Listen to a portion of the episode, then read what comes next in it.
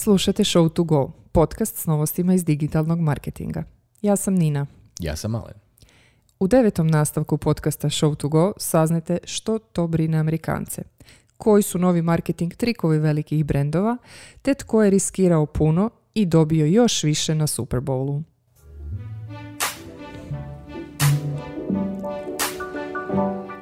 Godine 2020. istraživanje Ipsosa pokazalo je da više od 50% Amerikanaca kaže da su postali zabrinuti za svoju internet sigurnost više nego ikad prije.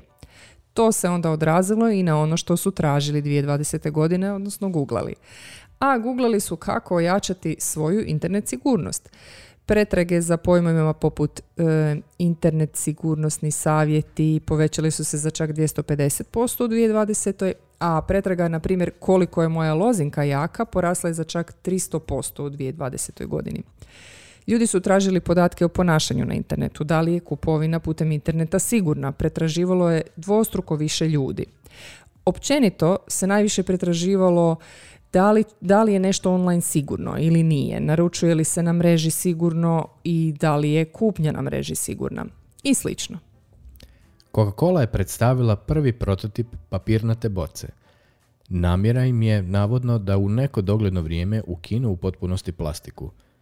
Ne čudi ovaj potez Coca-Cola s obzirom da je ovaj poznati brend na glasu kao jedan od najvećih zagađivača upravo zbog količine plastike koju koriste.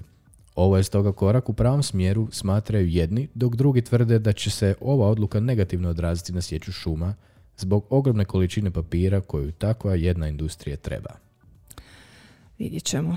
Zvuči dobro, ali onda opet kad pomislim na svu tu silnu šumu koja treba za te papire, malo me i toga strah moram priznati. Upravo tako. Možda reciklirati plastiku, ne znam.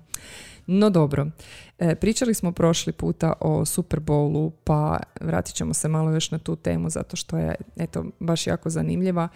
Reddit je odlučio riskirati staviti sve žetone na jedno polje, potrošiti cjelogodišnji marketinški budžet u 5 sekundi. Naime, toliko su vremena dobili za milijun dolara na najtraženijoj platformi za oglašavanje u Sjedinjenim američkim državama, a to je naravno Super Bowl. Oglas koji su prikazali u tih 5 sekundi bio je klasičan paragraf teksta kakav možete vidjeti u bilo kojem Reddit postu, kojeg ni uz najbolji trud ne možete pročitati u tom vremenu od 5 sekundi. Ali tu leži genijalnost njihovog oglasa jer su računali na ljudsku znatiželju i računali su na to da će ljudi stisnuti pauzu i pročitati cijeli paragraf, a točno to se i dogodilo. Ukupna medijska vrijednost koju su stvarili oglasom zato samo raste jer svi mediji prenose i komentiraju njihov zanimljiv oglas.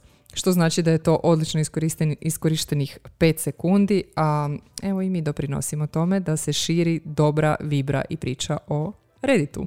Odličan potez i stvarno mislim da nisu mogli bolje potrošiti milijon dolara. Eto, vidiš, treba biti hrabar. A Clubhouse je opet u vijestima. Naime, kineske su vlasti blokirale pristup aplikaciji Clubhouse, koja je privukla veliki broj kineza u necenzurirane prekogranične rasprave o političkim temama i ljudskim pravima. Američka aplikacija koja se za sad nalazi samo s pozivnicom te radi samo na iPhoneima, svojim korisnicima omogućuje slušanje rasprava i intervjua u sobama u stilu konferencijskog poziva. Iznenada je postao popularan prošlog tjedna, posebno u Kini, gdje su ljudi iskoristili priliku da razgovaraju o tabu temama uključujući Tajvan, Hong Kong i progon Ujgura. To razdoblje slobodnog političkog izdržavanja u zemlji brzo je okončeno. Kao i mnoge druge aplikacije, završilo je na zabranjenoj listi Upravo aplikacija. A Nestle Uskoro u Velikoj Britaniji predstavlja Kit Kat V, prvu vegansku Kit Kat čokoladicu. Kit Kat V posjeduje vegan certifikat, napravljen je od 100% održivo kakao, tako kažu. No, da li je to još jedan jeftini marketinški trik velikog giganta kojeg prate brojni skandali, ostaje nam eto za vidjeti. Slušali ste Show to Go, podcast o novostima i zanimljivostima iz digitalnog marketinga. Slušamo se ponovno uskoro.